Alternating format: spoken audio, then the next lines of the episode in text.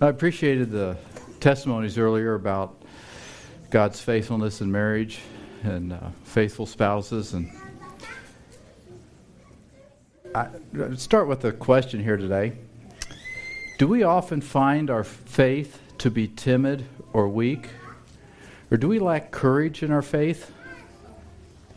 If we were to ask ourselves, what are the ingredients of bold and courageous faith, what would we say?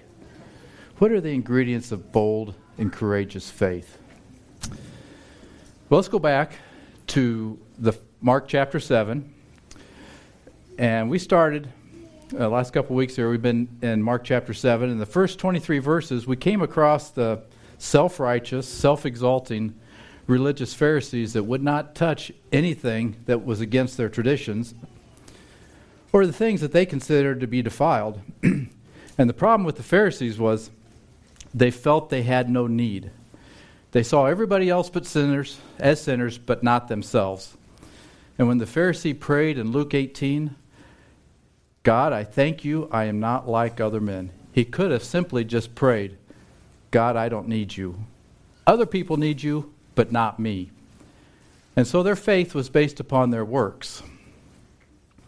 And they lacked the faith of the woman that had the demon possessed daughter that we studied last week in verses 24 to 30. And this woman's bold faith is in stark contrast to the Pharisees. And we'll see that it's also in contrast to the disciples when they wondered if Jesus was really there for the people. So, what would make this woman have the courage to approach Jesus in faith? As we studied last week, this woman came to realize that in the situation with her daughter, there was nothing she could do, which is a picture of us. There is nothing we can do without Christ.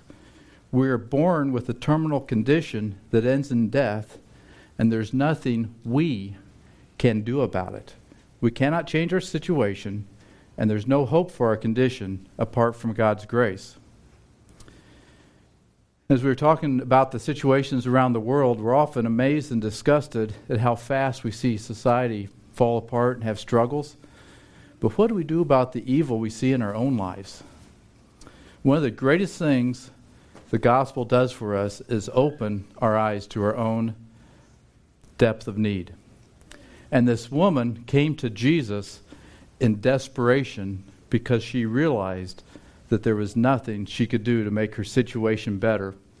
And she came with hope that Jesus could actually resolve the situation. She had a remarkable response of faith that we should find astonishing when she says, I would gladly come as a dog and eat a few crumbs from the Lord's table. What a response of desperation and hope with the added ingredient of humility, a kind of humility that few of us really understand. And do we agree with the diagnosis of our lives that the only thing we bring to God is our sin and a desperate need of grace? If you could spare a few crumbs, Lord, I would gladly receive them. The diagnosis of Scripture is that our only hope is in Jesus. And I find it amazing that this story of humility and life changing faith follows the story of the Pharisees' arrogance in trusting their traditions. So today we move on to the story about a man who knew about the need of deafness and his inability to talk and what happened when he encountered God's power and God's compassion. So I'm going to call this message today as we look at this passage God's power and God's compassion. So let's open with the word of prayer. Heavenly Father, thank you for the stories that are recorded here for us of this woman who came to you in desperation and for this deaf man who you had compassion on and the crowd of 4,000 that you fed. Grant us that we would receive your compassion and your mercy Open your word to us. Come and meet with us, for truly we are needy people. In Christ's name, amen. So we're going to start here in Mark chapter 7 and verses 31 to 37. And I'm going to call these verses God's power and compassion for an individual. Let's pick up in verse 31. And again, departing from the coasts of Tyre and Sidon, he came unto the Sea of Galilee through the midst of the coasts of the Decapolis. And they bring unto him one that was deaf and had an impediment in his speech, and they beseech him to put his hand upon him. And he took him aside from the multitude, and put his fingers in his ears, and spit, and touched his tongue. And looking up to heaven, he sighed, and said unto him, Ephphatha, that is, be opened. And straightway his ears were opened, and the string of his tongue was loosed, and he spoke, he spake plain. And he charged them that they should tell no one. But the more he charged them, so much the more a great deal they published it. And they were beyond measure astonished, saying, He hath done all things well. He maketh both the deaf to hear and the dumb to speak. So we start with the setting here in verse 31. As Jesus has been traveling through a loop to the north and west of the Sea of Galilee, through Tyre, Sidon, and the Decapolis, it's a loop of about 120 miles, and he ends up back southeast of the Sea of Galilee. And this trip and the ministry he's been doing that we've been studying here has taken about six months, is what it's thought to have taken. And we come to a specific story of Jesus healing a specific man. And this story is only included in the Gospel of Mark. So turn back to Mark chapter 6. Let's read a few verses there. Mark 6 54.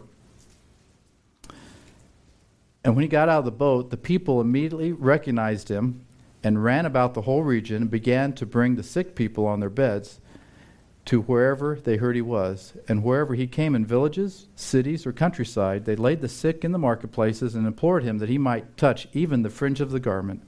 And as many as touched it were made well. Isn't it sufficient enough that the scripture tells us that Jesus healed everybody? Jesus healed everybody. Okay, what more do you need to know? Why do we have a specific story about a specific deaf man? One reason is given to us in Isaiah that this story is the fulfillment of prophecy. The Greek word for speech impediment here only occurs once in the New Testament, right here in this story. And it's a reference to Isaiah 35, 5 and 6. We'll read these two verses to you Isaiah 35, 5 and 6. Then the eyes of the blind shall be opened, the ears of the deaf shall be unstopped. Then the lame shall leap as a deer, and the tongue of the dumb shall sing. What a tremendous blessing for this man that God would heal him. Prior to this, in Isaiah 34, God was proclaiming judgment and then he t- declares how God will bless the land by healing the sick. And ultimately, we know that when Jesus returns, he will wipe all tears away and there will be no more pain. The story of Jesus healing this man should encourage us for what God has planned for the future of his children. And in this story, we are not told who brought this man to Jesus. We don't even know his name. But the people that were there with him, they had hope for him. And the object of their hope was Jesus because his friends had heard what this deaf man couldn't hear. Maybe if we take our deaf, mute man to Jesus, Jesus can heal him.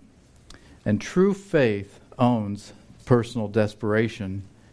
And our only hope is outside of us in the power and compassion of God for sinners, just like this man and like us. Therefore, as you have received Christ Jesus the Lord, so walk in him, rooted and built up in him, established in the faith, just as you were taught, abounding in thanksgiving. Colossians 2 6. So Jesus takes this man aside privately, puts his fingers in his ears, and it's a word of thrusting. He actually he's touching him, of physical contact. He spits, touches his tongue, and it's a picture of God aggressively pursuing this man with need. He, Jesus looks up to heaven, speaks one word, Ephphatha, that is, be opened. Immediately, his ears are open, his tongue is loosed, so that he could hear and speak plainly. He was set free from his limitations, and now he had the gift of hearing and could also articulate to the glory of God. And he could do so clearly. There was not a time of learning to speak. He went from minimal speech to clear speech, all limitations immediately removed. And as Mark has presented the miracles, many are teaching the gospel truths. And that's what happens to every Christian. Before the Holy Spirit opens our heart, we are deaf to the things of God, which is a metaphor for what God does for us. He doesn't say to us we need to try harder to fix our problems. He doesn't guess at life. Jesus is life. He is the way, the truth, and the life. And He invades our dead soul with His life giving Holy Spirit.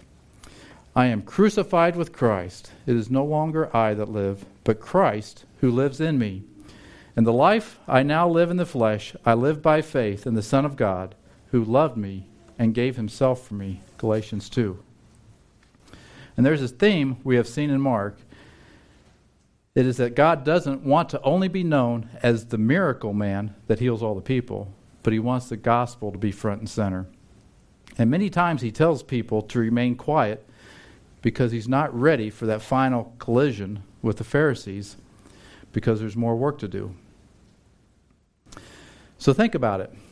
The man in our story has spent his life not speaking clearly, and now he can speak clearly, and Jesus tells him what? Don't tell anybody. Pretty brutal thing to do.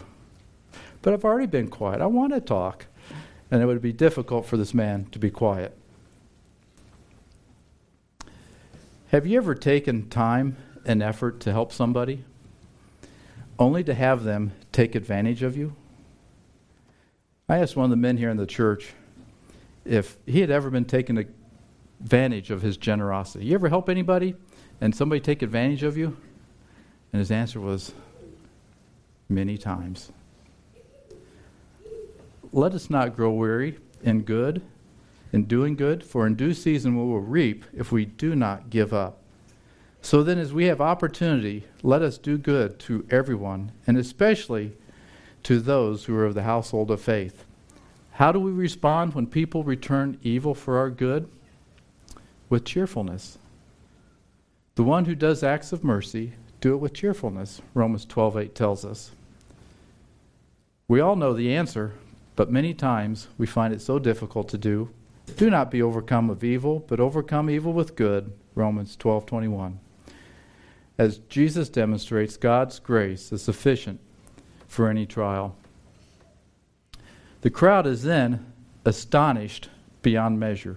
The people that were around Jesus had something to say that describes the way Jesus had lived his life. He has done all things well. He makes even the deaf to hear and the mute to speak. And this is something we should say to ourselves over and over again Jesus does all things well. Jesus does all things well. He lived perfectly. He died sufficiently. He rose from the dead gloriously, and all his promises are perfect and faithful. Jesus does all things well, and this is the center of our hope that Jesus does all things well because we do not. There is one place we find security and life and hope and grace, and that place is in Jesus that does all things well, and He's my Savior. We should never doubt Him or be fearful of the future. He has never been disloyal, and He never breaks His promises. As we say that Jesus does all things well, we should ask ourselves this question Will we live our lives in joyful submission to the Lordship of Jesus Christ, no matter what happens this week? And Mark brings this section to an end. Jesus does all things well. On Christ, the solid rock we stand. All other ground is seeking sand. The woman was fed a few crumbs from God's table. The deaf man had, his, had the finger of God invade his ears. The finger of God touched his tongue. And may we see ourselves as needing people who receive God's grace. In his life, Jesus never did Jesus never did anything poorly. When he set his face to go to Jerusalem in obedience to his Father, he did it well. There was no failure in his sacrifice for our sins. There is no blemish in his work. And our Heavenly Father made the same statement from heaven at his baptism This is my beloved Son, in whom I am well pleased. What a tremendous Savior we have.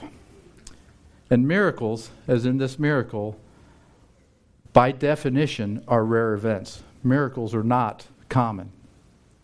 More often, God grants us grace for the struggles that we face rather than miraculously healing us, like the man in our story. How do we face our trials and our needs? I want to end this section with a story from the year 2000.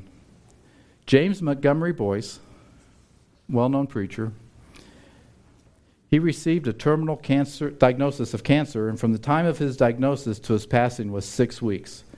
And his friends were really disturbed at the thought of losing their good friend. And Dr. Boice addressed the, conversa- his, the congregation concerning how to pray for him in his time of illness. And I want to read a quote from him about what he said as he faced his terminal illness. So, quote, Above all, I would say, pray for the glory of God. If you think of God glorifying himself in history, and you say, where in all of history has God most glorified himself? He did it at the cross of Jesus Christ. It was not by delivering Jesus from the cross, though he could have. Jesus said, Don't you think I can call down from my Father ten legions of angels for my defense? But he didn't do that. And yet, that is the place where God is most glorified. If I were to reflect on what goes on theologically here, there are two things I would stress. One is the sovereignty of God, and that's not novel. We have talked about the sovereignty of God here forever. God is in charge. When things like this come into our lives, they are not accidental. It is not as if God somehow forgot what is going on and something slipped by. God does everything according to his will. Continuing quoting from him, but what I've been impressed with mostly is something in addition to that. It's possible, isn't it, to conceive of God as sovereign and yet indifferent. God's in charge, but he doesn't care. But that's not it at all. God is not only the one in charge, God is also good. Everything he does is good. In Romans 12, 1 and 2 says that we have the opportunity by the renewal of our minds that is, how we think about things, actually to prove what God's will is. And then it says, His good, pleasing, and perfect will. It is good. Is it good and pleasing and perfect to God? Yes, of course. But the point of it is that it's good and pleasing and perfect to us. If God does something in your life, would you change it? If you change it, you'd make it worse. It would not be good. So that's the way we want to accept it. Move forward, and who knows what God will do. End quote. And that's a good question. Since God's will is good, pleasing, and perfect to God, does God's will please us? God is in charge of this world, He is sovereign, and He cares for each of us. May we be at peace in our present situations and trust God, living by faith because He does all things well. The same God that created the heavens and the earth also created the deaf and mute man. And then He took the step of healing the deaf and mute man, and He is the same God working in our lives. He redeems us, heals us of our spiritual deafness and spiritual muteness so we have the ability to hear God through His Word and to speak of His glory to others. Let's move on now to chapter 8, verse 1. And I'm going to call this God's power and compassion for a multitude. Let's read the first nine verses here. In those days, the multitude being very great and having nothing to eat, Jesus called his disciples unto him and said unto them, I have compassion on the multitude, because they have now been with me three days and have nothing to eat. And if I send them away fasting to their own houses, they will faint by the way, for divers of them came from afar. And his disciples answered him, From whence can a man satisfy these men with bread here in the wilderness? And he asked them, How many loaves have you? And they said, Seven. And he commanded the people to sit down on the ground. And he took the seven loaves and gave thanks and brake and gave to his disciples to set before them. And they did set them before the people. And they had a few small fishes, and blessed and commanded to set them also before them. So they did eat and were filled, and they took up of the broken meat that was left seven baskets. And they that had eaten were about 4,000, and he sent them away. I find it amazing, just out of this whole story, that Jesus taught 4,000 people for three days without a microphone. I'm, I'm doing a little bit of public speaking today for less than an hour with a microphone. And I just want to give praise to God for the amazing teaching ministry of Jesus, that He was there teaching these people for three days, 4,000 people. What a tremendous event that would have been. And imagine being at a three day Bible conference learning from God Himself. Maybe it started out as a one day event and the crowd was so blessed that they didn't want to leave and they ended up staying longer than anticipated. And they were not sufficiently prepared for the meals, which led to the situation that this crowd was in.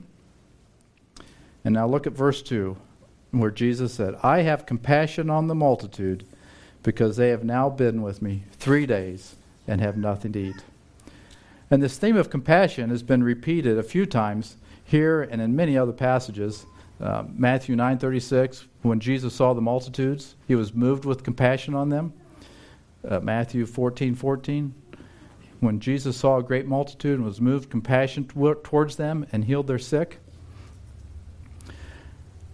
And there's some words that we can that we use that can be confusing. So let's take a minute and define a couple common words that we use. Those words are empathy, sympathy, and compassion. Empathy means that we feel what a person is feeling. We empathize with their situation. Sympathy means we understand what a person is feeling, and we may send sympathy cards to our friends so they, so they know that we are aware of their situation and we're praying for them. Compassion is taking empathy and sympathy to the next level, as compassion is the action that relieves the suffering of another person.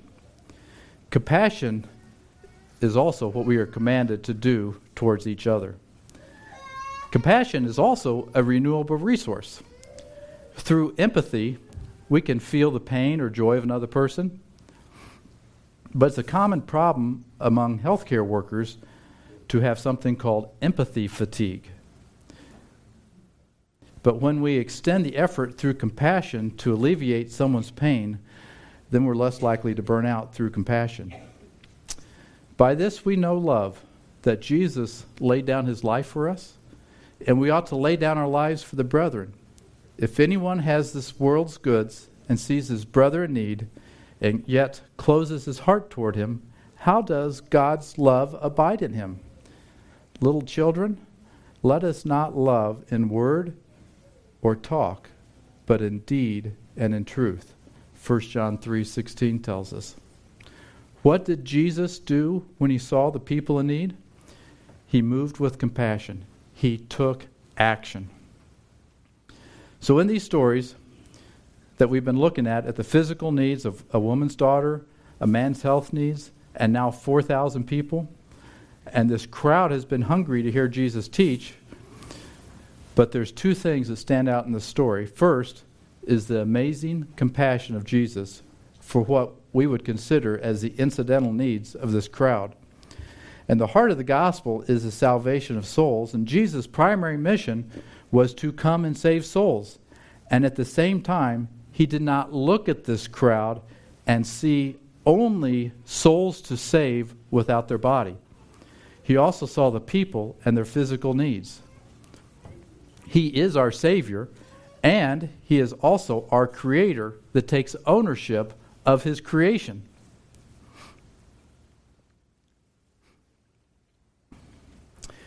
He cares for both our spiritual and physical needs. The hunger of this crowd was nothing in comparison to the salvation he was going to purchase for people in the crowd, but he still went and purchased a meal for them through his own power and glory. God is our creator, and He knows that we live in the day to day details of life, and God is not irritated when we bring to Him our needs. We have a wonderful Savior who is compassionate for our soul, and He's also compassionate for our bodily needs. Second, look at how the disciples were not prepared for this moment in verse 4. The disciples answered him, From whence can a man satisfy these men with bread here in the wilderness? How many demonstrations of power, of God's power, and God's willingness to provide for the needs of the people will these disciples need to see before they actually trust God and live by faith? How is it possible that they ask the same question again as they seem utterly pre- unprepared for this moment? They have been eyewitnesses of God's power in similar situations, and yet they fall flat again. What should their response be? Lord, you're able. Please pray for these seven loaves we have, and we're ready to serve at your command. So now on to the event. We know what happens here is similar to chapter 6, where Jesus took a sack lunch and turned it into a meal for 5,000 people with plenty of leftovers. And these stories must be uh, two unique events and not repeated, not misquoted here, because if you look down in chapter 8 later, in verse 19 and 20, Jesus refers to them as two different events. In verse 19, when I break the five loaves among the 5,000, how many baskets full of fragments took you up? And they said, 12. And when the seven among 4,000, how many baskets full of fragment took you up? And they said, seven. So Jesus repeats both events as unique. So let's look at the differences between the stories between uh, chapter 6, verse 34, and here in chapter 8. They had different food source at the beginning. First one was, this one is seven loaves, the other one was five loaves. There's different descriptions for the fish. One was a sardine, and one is a general word for fish. And the number of leftovers are different. Look at the crowd 5,000, 4,000. What's the difference? Well, there is. If you look at the details there, for the 5,000, it says it was 5,000 men besides women and children. For the 4,000, it says 4,000 people. So if we take 4,000 as a total count in this story. For the 5,000, they were asked to set, and it says green grass. Here, they are asked to sit on the ground.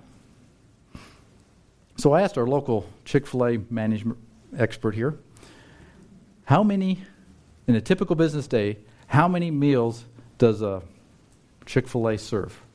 How many meals are prepared and go through that store? Guess? Um, 4,000. I, I, was, I was amazed. I was wondering, is it 4,000? He says it is.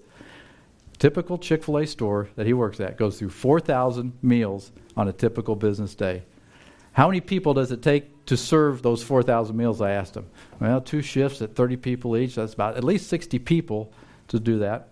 And then you have supply chain and the farmers and everything else before the store. So that, that's a, this miracle here is astonishing. This is an astonishing miracle that Jesus would take seven loaves and divide it out and feed 4,000 people. What a tremendous miracle it is. Why two similar stories? To show that God is full of compassion and to teach his disciples and us that this miracle wasn't an accident. Jesus has been going through this region with the miracles ablazing everywhere. He is raising the dead, giving sight to the blind, hearing to the deaf, healing everybody and the religious leaders were convinced that these miracles were being accomplished by the power of Satan. I find it thrilling that God has had compassion on us to give Himself to us as a bread of life. He is the bread of life that's come for us. Finally, be ye all of one mind, having compassion one of another. Love as brethren, be pitiful, be courteous, not rendering evil for evil, nor railing for railing, but contrariwise blessing, knowing that ye are thereunto called, that ye should inherit a blessing. 1 Peter 3 8. Do we find ourselves in circumstances that we fail to understand the power of God's grace and the compassion of His mercy? Is God able to meet our needs? Yes, He is. So then, why do we sometimes conclude that God is unwilling to meet our needs or that He doesn't care for us? Do we ever doubt God's compassion to us, His children? Humble yourselves, therefore, under the mighty hand of God, that He may exalt you in due time, casting all your care upon Him, for He cares for you.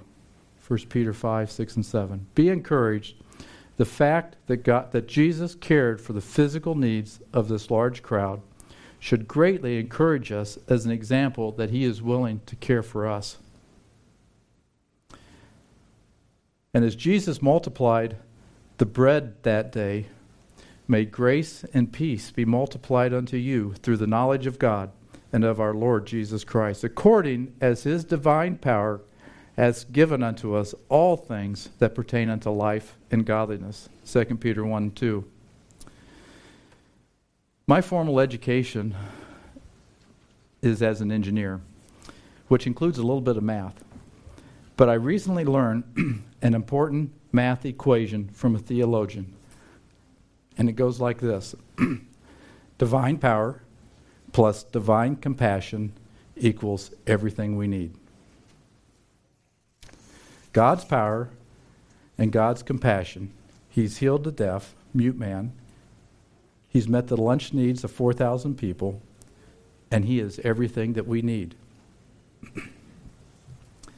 so a week ago, Saturday, week and a day ago, as I was getting ready to sit down and spend some quality time studying God's Word, work on the sermon, and I thought these verses really had some good points to make for us about compassion. And I was getting ready to sit down and put them on paper, and then something happened. My neighbor, Bruce, stopped by to see me. And this is one of our Christian neighbors that lives down the street. And we love him and his wife very much, and he loves the Lord. And he went on to explain that he's having ankle surgery here in a few weeks, and he's going to have to sit with his ankle above his nose for a while. And he was asking for some help getting things ready around his house for time of surgery. And there I was, feeling time pressure to work on sermon about compassion towards people. And my friend shows up. I just love the way the Lord works. Four times the Psalms repeats the same words. The Lord is gracious and full of compassion. Psalms 145 goes on to say, The Lord is gracious and full of compassion, slow to anger, and of great mercy.